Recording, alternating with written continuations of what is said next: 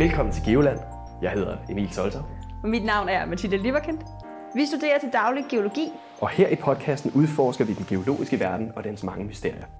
Podcasten Geoland udgives af magasinet Geoviden, som formidler geovidenskab til unge og andre interesserede. Og så, øhm, så får man så det her hulrum, der så er fyldt med gas. Og de her kaverner, de er så store, at Eiffeltårnet kan stå nede i. Okay.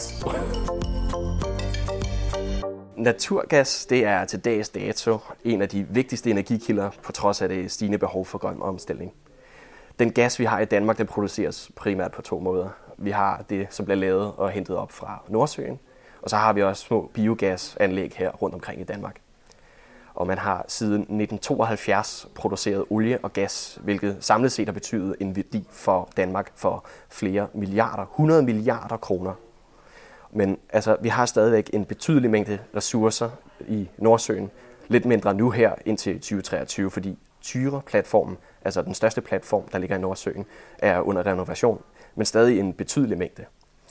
Men Mathilde og jeg, vi er taget til Gas Storage Danmark, fordi meget som øh, navnet antyder, så skal vi snakke i dag om læring af naturgas, og vi skal snakke med en geofysiker, og dagens ekspert, det er Martin Patron Haspang. Og tusind tak til, at øh, vi kunne komme og besøge dig her i dag. Selv tak. Og øh, ja, kan du lægge ud med at, at præsentere dig selv? Ja, det kan jeg sagtens. Jeg hedder, øh, som sagt, Martin Patron Haspang, og jeg er uddannet geofysiker fra Københavns Universitet. Øhm, og det blev jeg for knap 12 år siden, og så har jeg ellers været her på gaslæret i to og et halvt år, og før det der har jeg undervist op på DTU i fysik og matematik og noget statistik også. Puha, det var, det var alle de fag, jeg havde. Jeg var meget nervøs for at gå ind til det, jeg gik i gymnasiet. Så altså, kæmpe respekt for, at du også kan undervise i de fag, i hvert fald, ja. i hvert fald herfra. og øh, vi skal snakke om naturgas, og vi skal snakke om, hvordan man lærer her øh, i Sten Lille, hvor vi befinder os lige nu. Og helt kort fortalt, hvorfor er det, man lærer naturgas overhovedet? Jamen, det er der faktisk flere årsager til. Man øh, lærer naturgas dels for at have øh, en måde at ligesom udjævne de sæsonvariationer, der er i forbruget. Så det er sådan, at øh, produktionen af naturgas den er sådan rimelig konstant, fordi man gerne vil maksimere det udbytte, der kan komme af for eksempel et biogasanlæg eller en platform.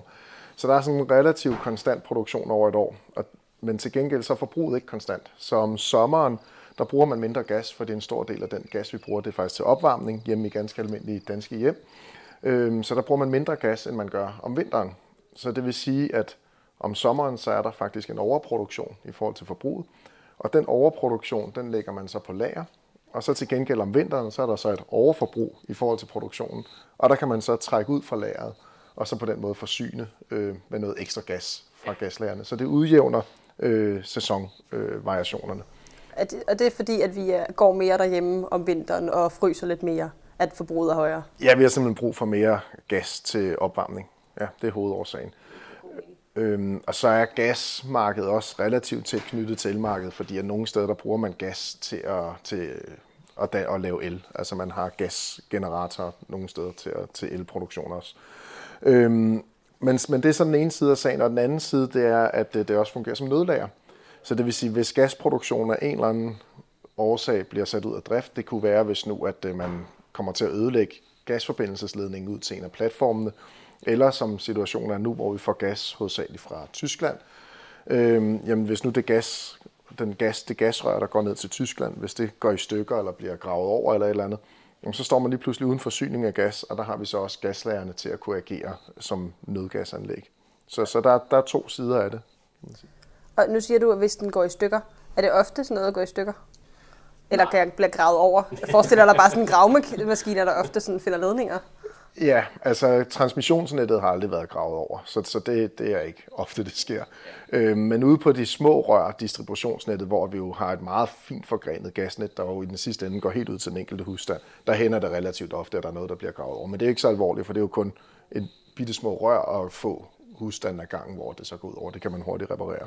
Men det er mere alvorligt, hvis de store, helt store gasrør, de bliver gravet over. Altså nu de små, hvor små snakker vi om? Jeg forestiller mig, at et barn sidder i en sandkasse og graver, og så lige pludselig rammer ned en ledning. Der er nok ikke så mange ledninger under sandkasser, men Nej, helst ikke, vel? Nej. Nej, altså de små transmissionsrør er ikke særlig store. Altså de kommer jo helt ned i sådan, hvis man forestiller sig sådan, ligesom når man har, ser, der er vejarbejde ude i vejen, så ligger der alle mulige rør nede i vejen, så er det den størrelse, vi snakker om, nogle få centimeter i diameter. Ja. Og så går det så, og så afhængig af, hvor hen på distributionsnettet du er, så er det jo større og større, jo, jo tættere du kommer på hovedfærdselsåren, kan man sige. Og de helt store transmissionsrør, dem der forbinder Danmark på kryds og tværs, ligesom et kors over landet op gennem Jylland, og så øh, på tværs af Jylland og hen over Fyn og Sjælland, jamen de store, de er noget i retning af 75 cm i diameter, eller den, noget den stil. Så ret brede. Ja. Ret tykke rør, ja. ja. Man, man kunne sagtens kravle igennem sådan rør, hvis det ja.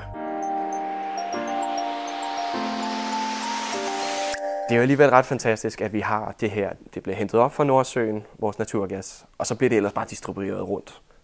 Det er, jo, det er jo rimelig vildt, at vi har et så komplekst netværk, som så også formår at komme hele vejen her til Sten Lille, hvor det så bliver lagret ned. Og hvor, hvor ellers lærer man? Jamen det gør vi i to steder i Danmark, og det ene det er jo her i Stenlille, og det andet sted det er oppe i Lille Torp i Nordjylland. Og der har vi, øh, de her to læringsfaciliteter er, på overfladen ligner de rigtig meget hinanden, men undergrunden er vidt forskellig. Så nede i Stenlille, der lærer vi gassen i et øh, akviferlager, og så op i øh, Lille Torup, der lærer vi gassen i et øh, kavernelager, som er en saltdiapir. Så det er to helt forskellige ting. Hvad, hvad kalder du det? Ka- kaverne? Kaverner. En kaverne, det er et øh, stort hulrum i jorden, som er lavet kunstigt. Så det man gør, det er, at man øh, har en saltdiapir, som ligger et sted nede i undergrunden. Op i Lille Torup har vi boret omkring 1000 meter ned. Og så borer man en vandslange ned og skyller ned med ferskvand. Og når ferskvandet kommer ned i saltet, så bliver det opløst efterhånden. Og øh, efterhånden som øh, hvad kan man sige, saliniteten i vandet bliver høj, så pumper man så det salte vand op igen og skyller ud. Et eller andet sted i gamle dage, der skyller man det ud i Limfjorden, det må vi ikke længere. Øhm, og det står man så og gør over et par år eller tre, og så efterhånden så får man opløst så meget salt, at det så danner et hulrum nede i, i undergrunden. Og det vil jo starte med at være fyldt op med, med saltvand til at starte med. Øhm, men så gør man simpelthen bare det, at man øhm, pumper, begynder at pumpe gas ned, og så har man så røret, vandrøret stadigvæk siddende nede i bunden, og så bliver vandet trykket op efterhånden, som du pumper gas ned. Lidt ligesom når man puster ned i en juicekarton. God analogi. ja, ja, men det er sådan lidt det samme. Man puster ned, og så står vandet op af, af røret der. Ikke? Øhm, og så, øhm, så får man så det her hulrum, der så er fyldt med gas. Og de her kaverner, de er så store, at Eiffeltårnet kan stå nede i. Okay. De kæmpe store. Så... Der sker rigtig meget i den undergrund der. Hold da kæft, mand. Ja. At man glemmer lidt, hvor meget, så meget plads der er nede under os. Ja. ja. En saltdiapir, det, det er du med på, hvad er, ikke? Det er det her med, at vi har nogle lag af salt øh, flere steder i Danmark faktisk, hvor at det, øh, fordi der kommer flere jordlag med tiden, så får du et stort tryk, der sker. Og salt, det øh, har en lavere densitet, og så går det sammen og samler sig om et enkelt punkt, hvor det så begynder at migrere opad. Og det, øh, det kluder rundt i geologien for det første. Og det kan også være noget af det, man leder efter, når man leder efter naturgas eller olie for eksempel. Øhm, men så får du de her søjlestrukturer under jorden, som man så simpelthen udhuler og fylder op med, med naturgas. Ja, det kan du sige. Altså, det er en, øh, en stor boble, kan man sige, nærmest af salt, der er sådan lidt der på vej til at mase op gennem øh, undergrunden. Ja. Så, så det her seksteinsalt, øh, det ligger måske en 4-5 km nede. Ja. Og så saltdiapiren har så presset sig vej op, og den øverste del af saltdiapiren ligger op i Lille Torp. Jeg kan, ah, det, det er nok en fem, et sted mellem 500.000 meter nede deromkring. Øhm, I princippet kan det komme næsten helt op til overfladen, øh, saltet. Øh, og saltdiapiren er stor, altså den er jo så nogle kilometer i højden, 2-3 kilometer i højden eller noget af den stil, og så er den en håndfuld kilometer i diameter. Jeg kan ikke huske det eksakt, det er 5 8 km i diameter, noget af den stil der. Ikke? Det er alligevel en betydelig størrelse. Det, det er et stort område, og så vores kaverner, de ligger med nogle 100 meters mellemrum, så i princippet er der plads til rigtig mange kaverner i sådan en saltdiapir. Vi har syv, øhm, som så har hvert et volumen, der svarer til Eiffeltårn, det vil sige omkring en halv million kubikmeter. Så det er cirka syv Eiffeltårn? Syv Eiffeltårn kunne der stå, ja. Har vi jo liggende under Danmark? Ja, og det er det, der skal til for at forsyne hele Danmark. Syv Eiffeltårns gasreservoir. Ja. ja. Og så er der akviferlager i Stenlille ja. som også er ret stort. Som også er OK stort. Ja. Det her, det er jo så noget, der er akvifer-baseret gaslager. Og øh, ja, hvad, hvad betyder akvifer? Det skal vi nok lige have på plads ja. også. Jamen altså, i Stenlille, der har vi øhm, undergrunden, som består af nogle skiftende lag af sand og lærsten i virkeligheden. Så det, du har brug for for at lave et akviferlager, det er, at du, du skal have noget sandsten øhm, med en høj porositet og en høj permeabilitet. Det vil sige porositet, det er, hvor, hvor meget hulrum der ligesom er i stenen. Og i Sten Lille, der har vi omkring 25 procent, øh, så det vil sige porositeten er 25 procent, det vil sige 25 procent af det, vi har nede i undergrunden, det er små bitte, altså ikke et stort hulrum som i Lille Torp, hvor det er bare en stor kasse. Det er bitte små mellemrum mellem sandkornene, kan man sige. Det udgør 25 procent faktisk. Og så permeabiliteten, det er, hvor godt øhm, gassen den ligesom kan strømme igennem sandstenen. Så hvis du har en høj permeabilitet, så er det relativt nemt at, ja, du kan også sige, det nemt, vil være nemt at puste igennem stenen, hvis du har en høj permeabilitet.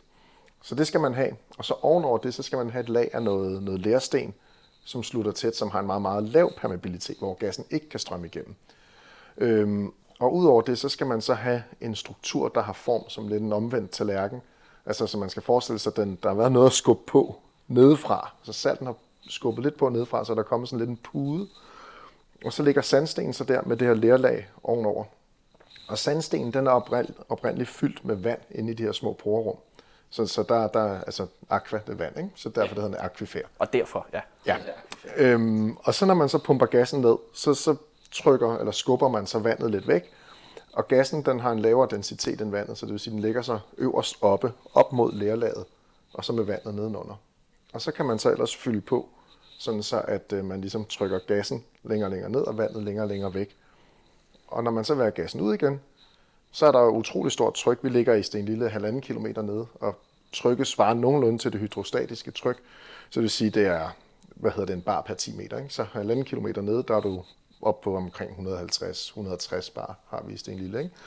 Og det betyder lige så snart, at man åbner for gashanen, så strømmer gassen faktisk op af sig selv. Så man skal bruge en masse energi på at trykke ned og have nogle kompresser, men når man skal ud igen, så åbner man sådan set. Ligesom at få en sovepose ned i sit hylster. Ja, Det er også skide let at få den ud, men det er røvbesværligt at få den ned. Står man bare med en fod nede i posen og maser den derned.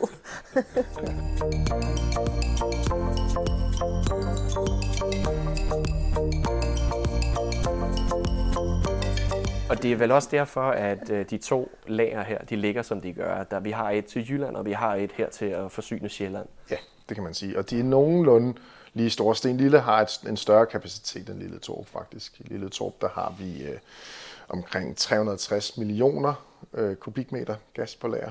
Og i Sten Lille har vi omkring 530 millioner kubikmeter gas på lager. Og det er bare det, som vi volumen, vi kan tage op og ned hvert år. Så ud over det, så er der noget gas, der ligger, som vi ikke tager op og ned, som ligesom understøtter trykopbygningen, øhm, som vi kalder cushiongas. Pudegas. Pudegas, ja. Det, er- altså det er tal og størrelser, som jeg slet ikke helt kan sådan forstå ja. og forene mig med. Jeg er meget glad for, at du snakker om Eiffeltårnet før. Det er ligesom en størrelse, ja. man kan forstå. Nogle gode analogier også, ikke? Ja. Ja, det, det er millioner og milliarder. Øh, Man kan sige, at gaslagerne til sammen har en kapacitet, så vi kan forsyne hele Danmark med gas i måske noget i retning af en 4-5 måneder. Ja det er altså Okay, ja, betydeligt. det er ret godt. Ja. Så vi kan faktisk mere eller mindre klare en, en sæson, hvis det er en normal vinter. Hvis det er en meget kold vinter, så er det måske nede på en, så kan vi godt have svært ved at klare hele vinteren. Og det er så fordi, at vi forbruger mere. Ja. Så hvis det er meget, meget koldt, så skruer vi folk mere op for deres gasfyr, ikke? og så har vi et meget højt forbrug. Øhm, så selv nu her, hvor Putin har lukket for gassen til Europa, øh, så får vi jo stadig noget biogas. I Danmark har vi faktisk ret høj andel af biogas. Vi er oppe på, jeg tror, noget i retning af 30-40 procent over et års gennemsnit. Men i sommer var vi oppe og have nærmest lige så stor biogasproduktion, som vi havde forbrug i hele Danmark. Og er det virkelig så meget? Det er ret betydeligt. Og bare for et års tid eller to siden, så fremskrivningen var, at generelt så skal naturgasforbruget falde, fordi vi er i gang med at udfase, øh, hvad hedder det, især naturgasfyr i private hjem, samtidig med biogasproduktionen den, den stiger. Og de to kurver, de skulle ligesom ramme hinanden om en 20 års tid for et par år siden. Men nu her efter, at man er begyndt at skulle gå bort fra russisk gas rigtig, rigtig hurtigt, så man accelereret øh, udvikling af biogasanlæg, så nu kommer det til at gå endnu hurtigere øh, med, at, at vi faktisk kommer til at se, at biogassen ud, udgør mere eller mindre det hele.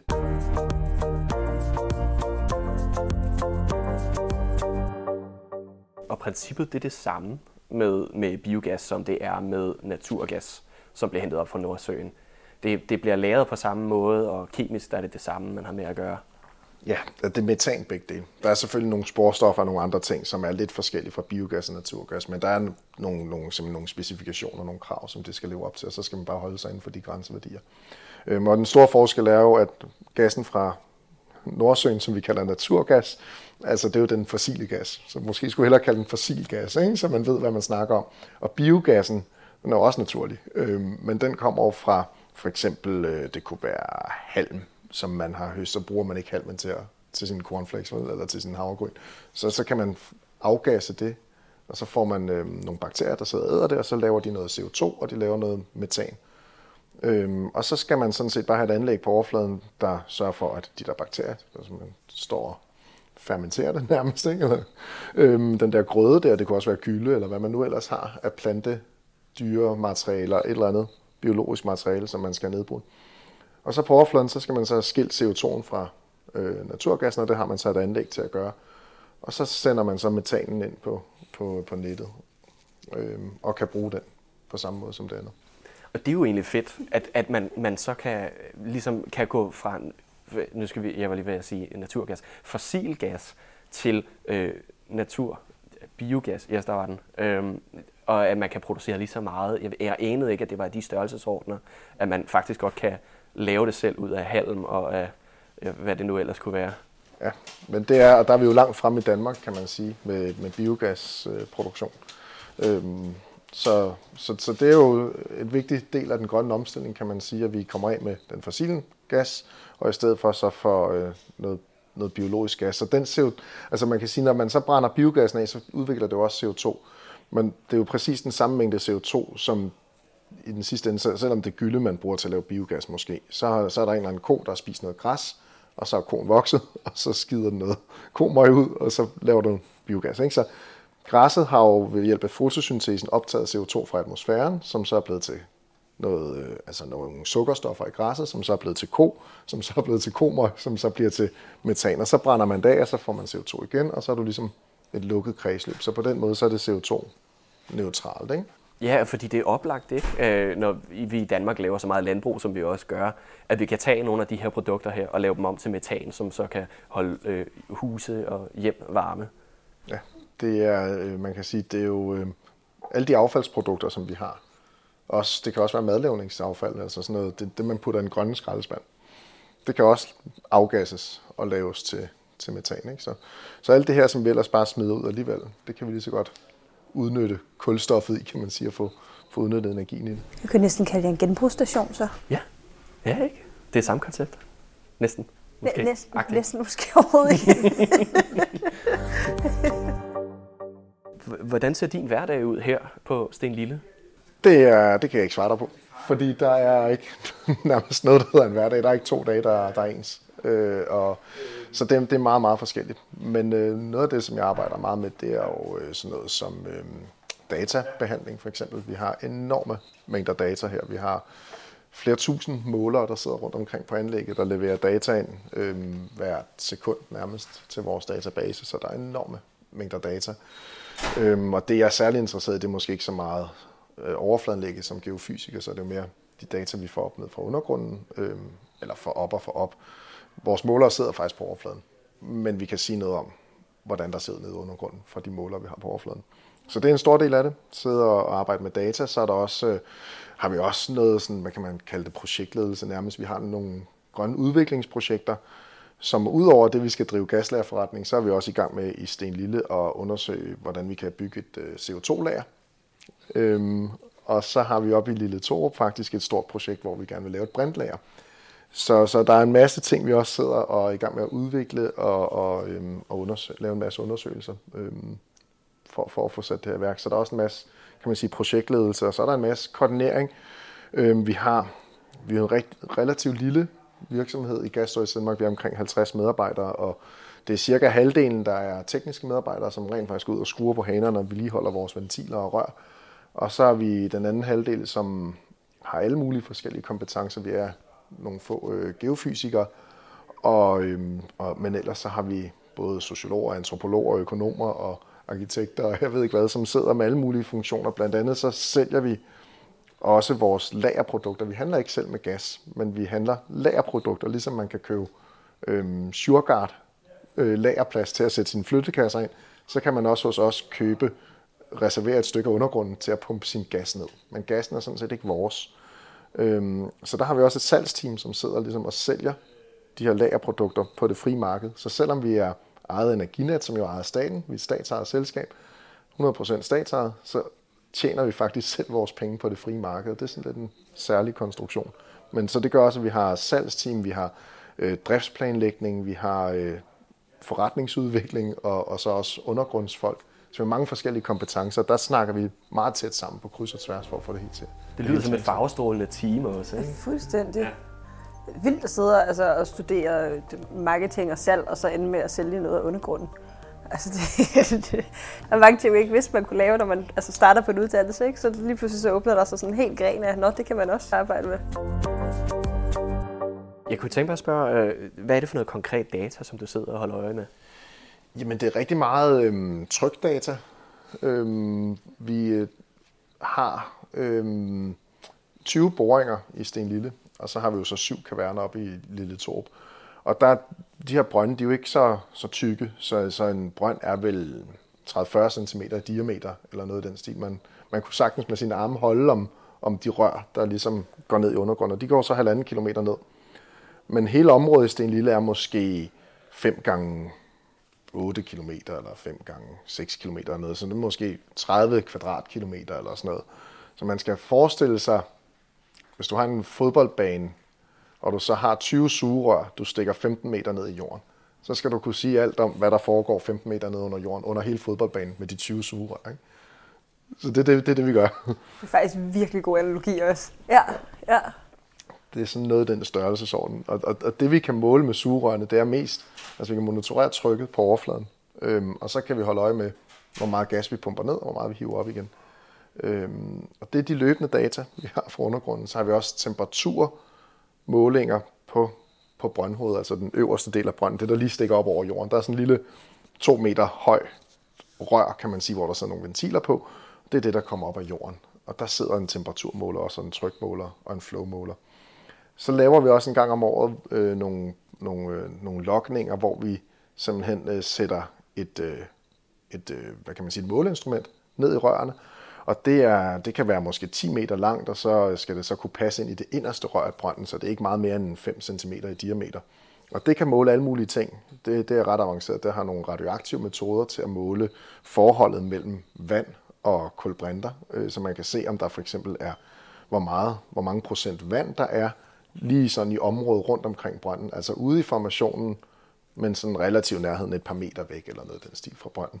Nu kan man se, hvor mange procent vand, hvor mange procent naturgas, og hvis det var et oliefelt, så kan man også se, hvor mange procent olie var der. Man kan se, hvor meget er, er sandsten, hvor mange procent sand er der, hvor mange procent ler er der. Man kan se alle mulige ting. Så det er sådan noget neutronspredning, man, man blandt andet bruger til det, og gammastråler, også nogle radioaktive metoder.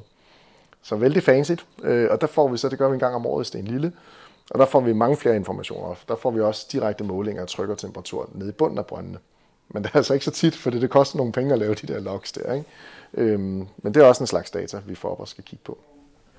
Det er virkelig science fiction ja, det her. Det er så højteknologisk, som det kan blive næsten. Der foregår så mange ting i verden, jeg ikke har nogen som helst anelse om, der foregik. Men I skal næsten også høre, hvordan vi går op i Lille Torp, så, for der har vi sådan en anden type lokninger, for det er jo et helt andet type lager. Så der har vi hver femte år, der har vi sonaropmålinger i kavernerne, så vi har faktisk øh, nogle ret nøjagtige 3D-figurer af, hvordan de her kaverner ser ud.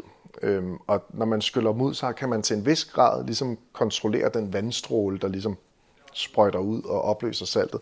Men noget af det er også op til, til selve geologien, fordi der er forskellige lag af salt og, og urenheder i saltet. Så det er ikke bare ren salt det hele, der er også nogle forskellige andre altså forskellige typer af salte, som har forskellige opløsningsevne. Og det vil sige, at noget opløser sig hurtigere end andet.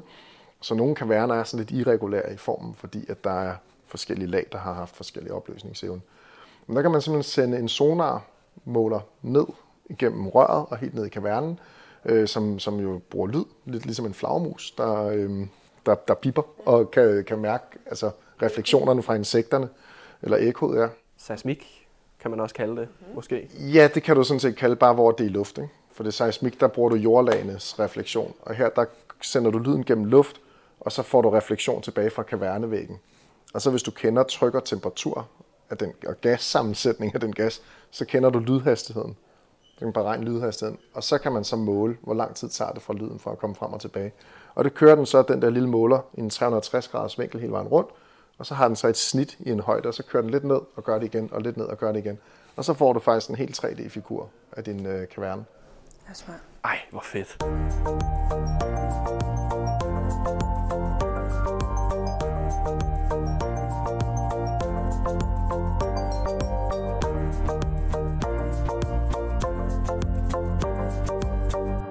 Jeg har et spørgsmål.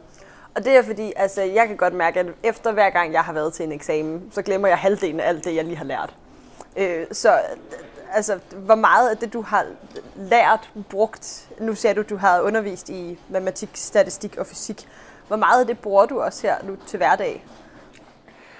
Ja, det er, det er et godt spørgsmål egentlig, fordi der er jo selvfølgelig nogle grundlæggende kompetencer inden for matematik og fysik, for vi sidder og regner på en masse ting. Altså, mange af de ting, vi laver, det er jo sådan noget, øhm, så skal vi beregne, om lageret kan klare nogle nye markedsprodukter, som salgsafdelingen gerne vil sælge. Og, og, og, og vi skal holde lagerstatus, og vi skal finde ud af, hvor meget plads har vi tilbage, og hvor hurtigt kan vi tage det op. Og meget af det er sgu ren købmandsregning, vil jeg sige. Øhm, så det kan man sagtens klare med, med bare sit, øh, sit gymnasieniveau i matematik og, og fysik. Men selvfølgelig laver vi også nogle lidt mere komplicerede ting, og undergrunden er utrolig kompleks. Øhm, så, så, så det kan være alt fra den her købmandsregning, og så op til sådan relativt avanceret termodynamik og fluiddynamik. Altså termodynamikken i en kaverne for eksempel er, er rimelig kompleks, fordi at du har du pumper noget gas ned, som har en eller anden temperatur, så har du en kæmpe stor gasbeholder, og så udveksler den jo også temperatur eller varme med, med omgivelserne, med saltet, som jo har en eller anden temperatur, og den temperatur er forskellige toppen og i bunden af kavernen, for der er en vis geotermisk gradient.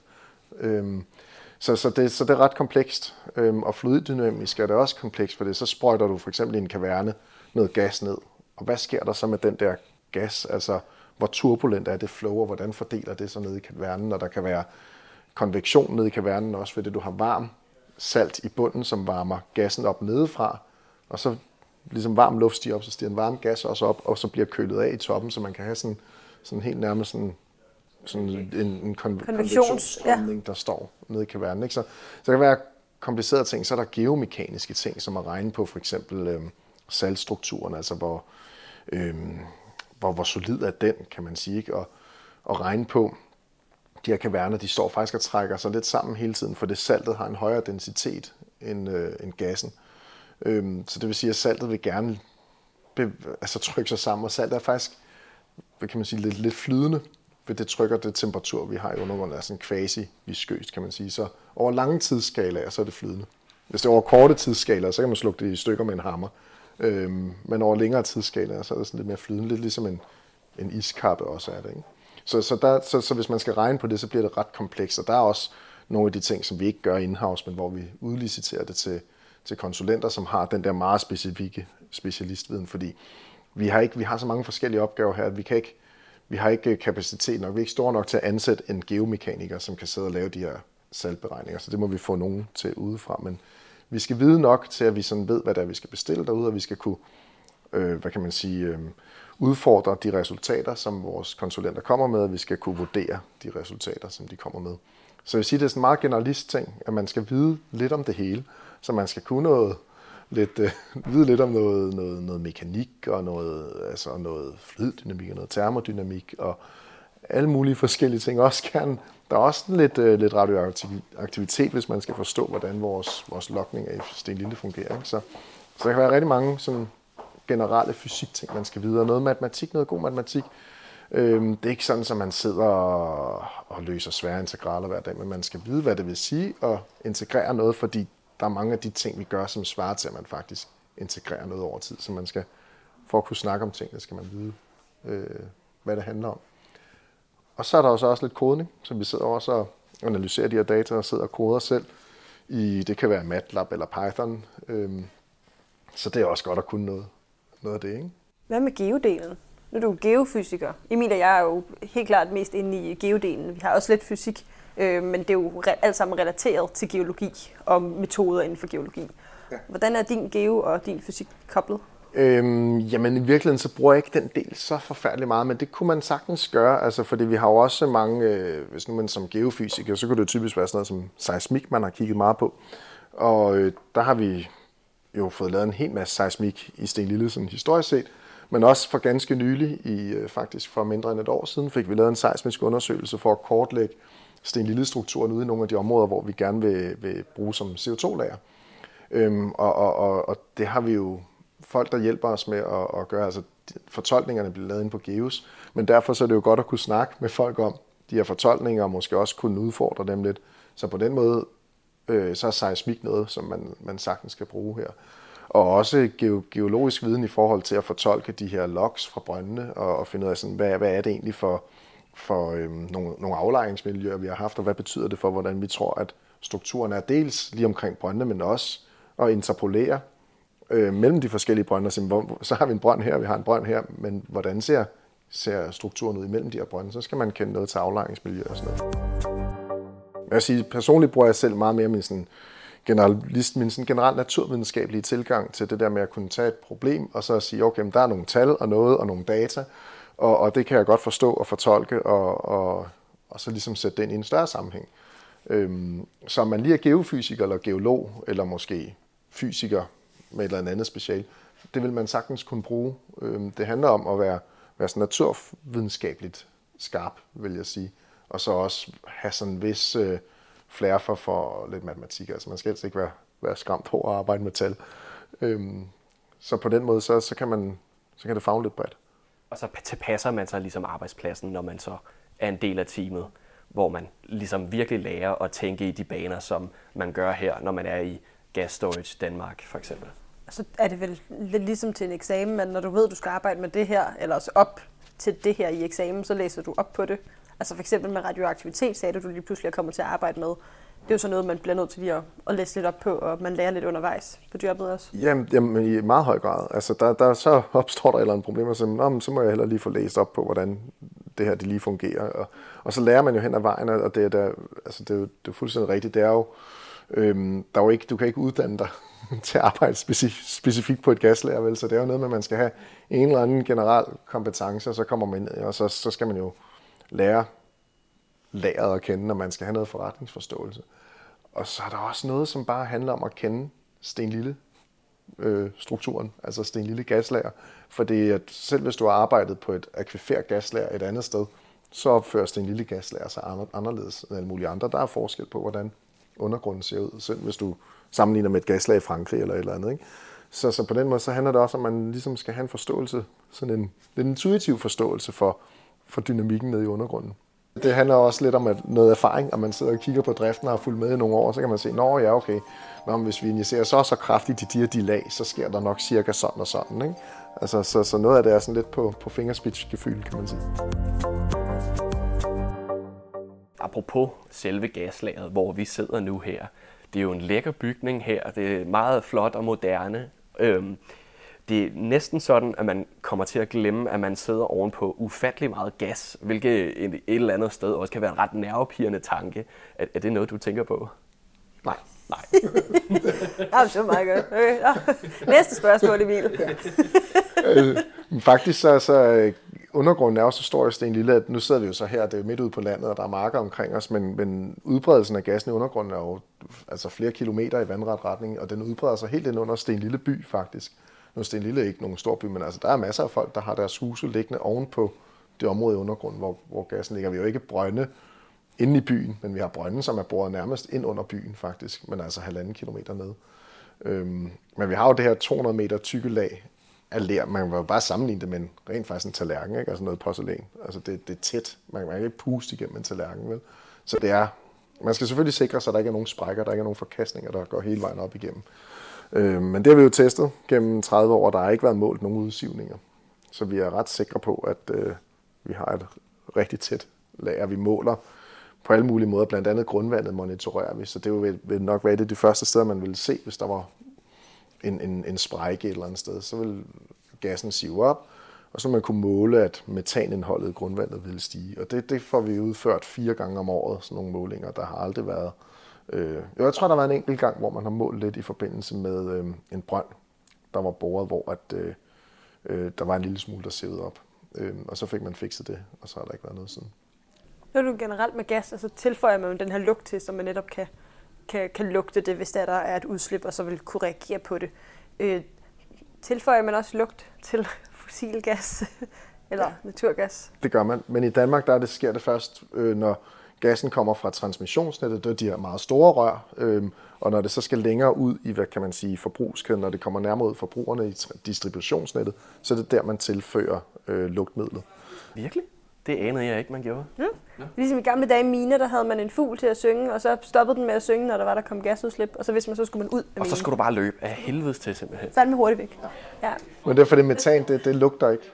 Ligesom CO2 og, og, og kolilte også faktisk. Det lugter heller ikke. Så, så øhm, på transmissionsnettet i Danmark, det vi, gas, vi har undergrund her i Sten Lille, hvis det siver op, så man ikke kunne lugte Hvordan har udviklingen set ud, mens du har været her på Gas Storage Danmark? Ja, du nævnte noget med CO2-lager. Ja, der har godt nok været fuld fart på. Altså, da jeg blev ansat her for to og et halvt år siden, så skulle jeg selvfølgelig være med til at drive naturgaslaget. Det var sådan hovedopgaven.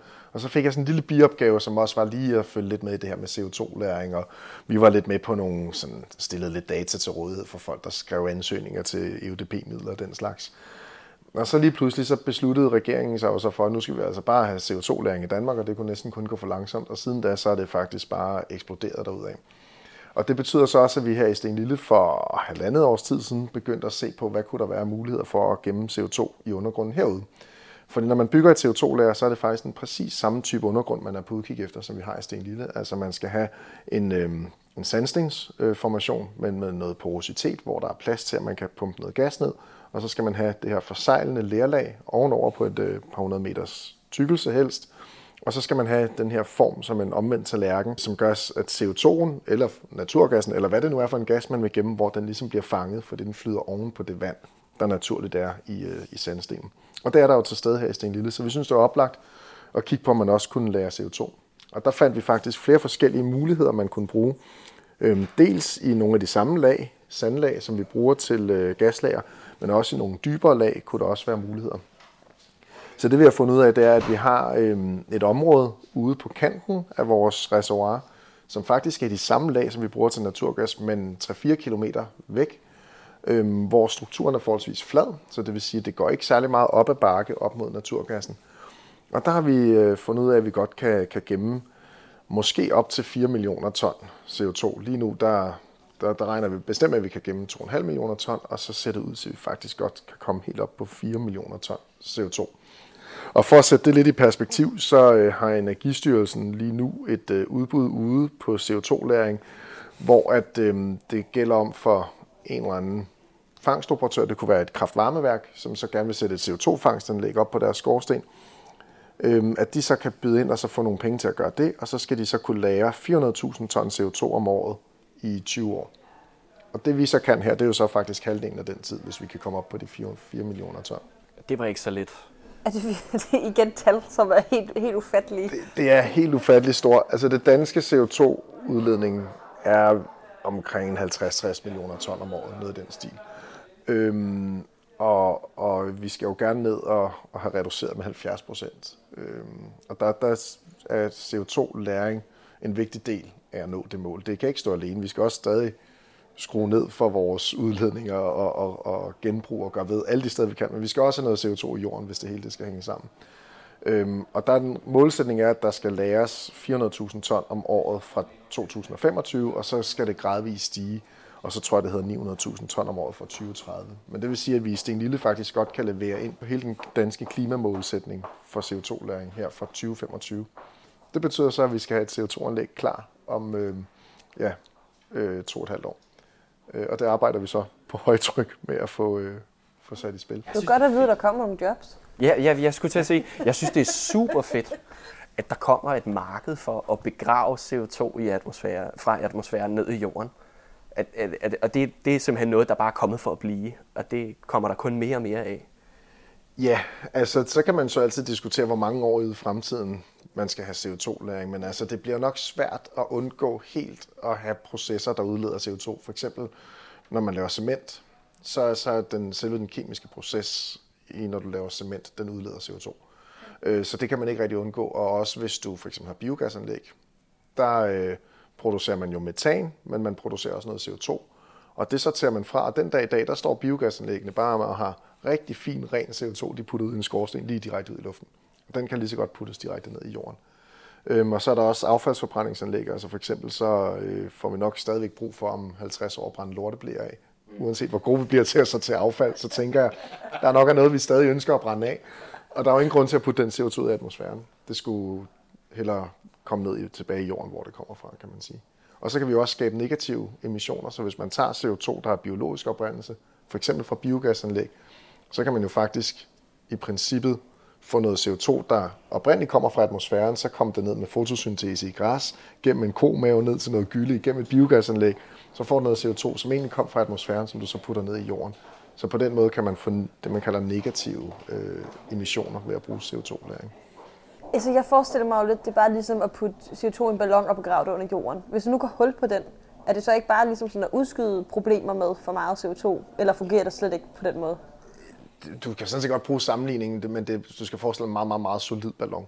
Okay. Øhm, fordi vi har det her 200 meter tykke lag af ler, som, som holder tilbage. Så du skal forestille dig en ballon, som var lavet, altså en tallerken, der er 200 meter tyk nærmest. Ikke? Og så skal du forestille dig, at du skal puste CO2 igennem den. Det, det kan man ikke rigtigt. Og så i øvrigt, så, så det er en lille struktur. Vi har jo vist, og det er en fordel ved at gøre det sted, hvor vi kender undergrunden fra vores gaslagerdrift, det er, at vi ved, at den er tæt, fordi vi har ikke målt opsivninger af gas nogensinde. Øhm, og, og det har den jo været, det er jo en undergrund af et par hundrede millioner år gammel herude, så den har jo været sådan og holdt sig tæt i et par hundrede millioner år. Det har i øvrigt også alle felterne ude i Nordsøen, hvor man jo også arbejder med at lave CO2-landingsprojekter. Der har man jo også kunne se, at de har jo holdt på olie og gas i mange, mange, mange millioner år. Så det kan de nok også godt i mange, mange millioner år endnu.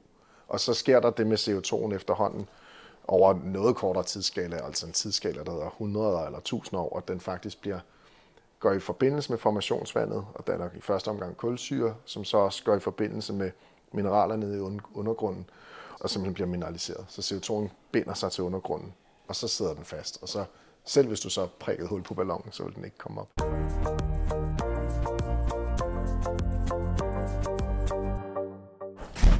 Okay, nu er vi gået udenfor, og det er pisse koldt og blæsende dag. Jeg håber, I kan høre det. Nå, vi går ud på øh, udsigt, Udsigtsplatformen. udsigtsplatformen, det er det, den hedder. Og øh, ja, det er jo anlægget, vi kan se. Så vi står her på øh, centralpladsen, hvis det er en lille gaslager. Og det er her, hvor at, øh, hvad kan man sige, gasbehandlingen den foregår. Så når vi skal have gas ned i undergrunden, så øh, skal den jo pumpes ned ved et højt tryk. Skal vi have den trykket op fra de 80 bar, som er i transmissionsnettet, og så op til 140 bar, som er ude ved brøndene. Øhm, og øh, det foregår gennem øh, fire store kompressorer, som vi har stående i nogle store bygninger her. Hver bygning er på størrelse med sådan en pænt stor øh, hus. Og, øh, og det er så, når vi skal ned i jorden. Når vi så skal den op af jorden igen, så, så har den jo været nede der, hvor der oprindeligt ligger formationsvand. Så det vil sige, at der er noget fugtindhold i gassen, og det skal tørres. Og det gør vi også her på det anlæg, hvor vi har nogle store øh, tårne, hvor man blander glykol i gassen, som, øh, som binder sig til, til, til vandmolekylerne. Og så på den måde kan man så trække vandet ud af gassen. Så det er bund og grund det, vi gør her på centralpladsen. Så det er relativt simpelt, men det kræver en hel masse rør og forskellige installationer. Kæmpe bygninger og, og ting. Yes. Var det det her ude for? Koldt. Det er sygt.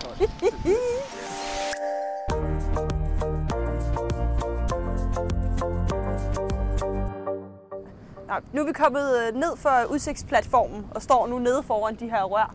Øh, og der er rigtig kæmpe stor pigtrådshegn og mange skilte, hvor der står, at man ikke må være her, og der ikke må være åben ild. Hvor meget sikkerhed har I sådan ind og ud af Ja, vi, vi, vi vægter sikkerhed rigtig, rigtig højt. Og det er jo fordi, at øh, metan det er jo en brandbar gas, og det vil sige, hvis der sker et ud, udslip, og man samtidig har en, en kilde til antændelse, det kunne være øh, noget, der kan lave en gnist for eksempel, men så kan man få, i, i princippet få, få, få sat ild til noget. Og, og i princippet så er det jo også noget, der er under rigtig højt tryk, så man kan få nogle, nogle betydelige, øh, hvad kan man sige, brandfarlige situationer, hvis ikke man passer på. Så derfor har vi utrolig høj sikkerhed.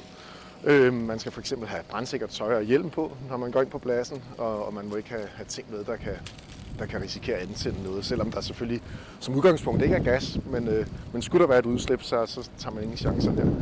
Så, og det er også derfor, vi har kunnet drive gaslæret på sikker vis i 30 år, uden der har været nogen nævneværdige uheld. Så vi må faktisk ikke tage ind tæt på rørene og optage med det her udstyr, fordi det vil være brandbart. Nej, det, det må man ikke. Så skal man i hvert fald have en gasdetektor med, hvis man skal gøre det. Uh. Så, så, kan man, så kan man gøre nogle flere ting. Men som udgangspunkt, nej, så må man ikke tage, så skal det være specielt udstyr for at komme ind på pladsen. Fair, fair.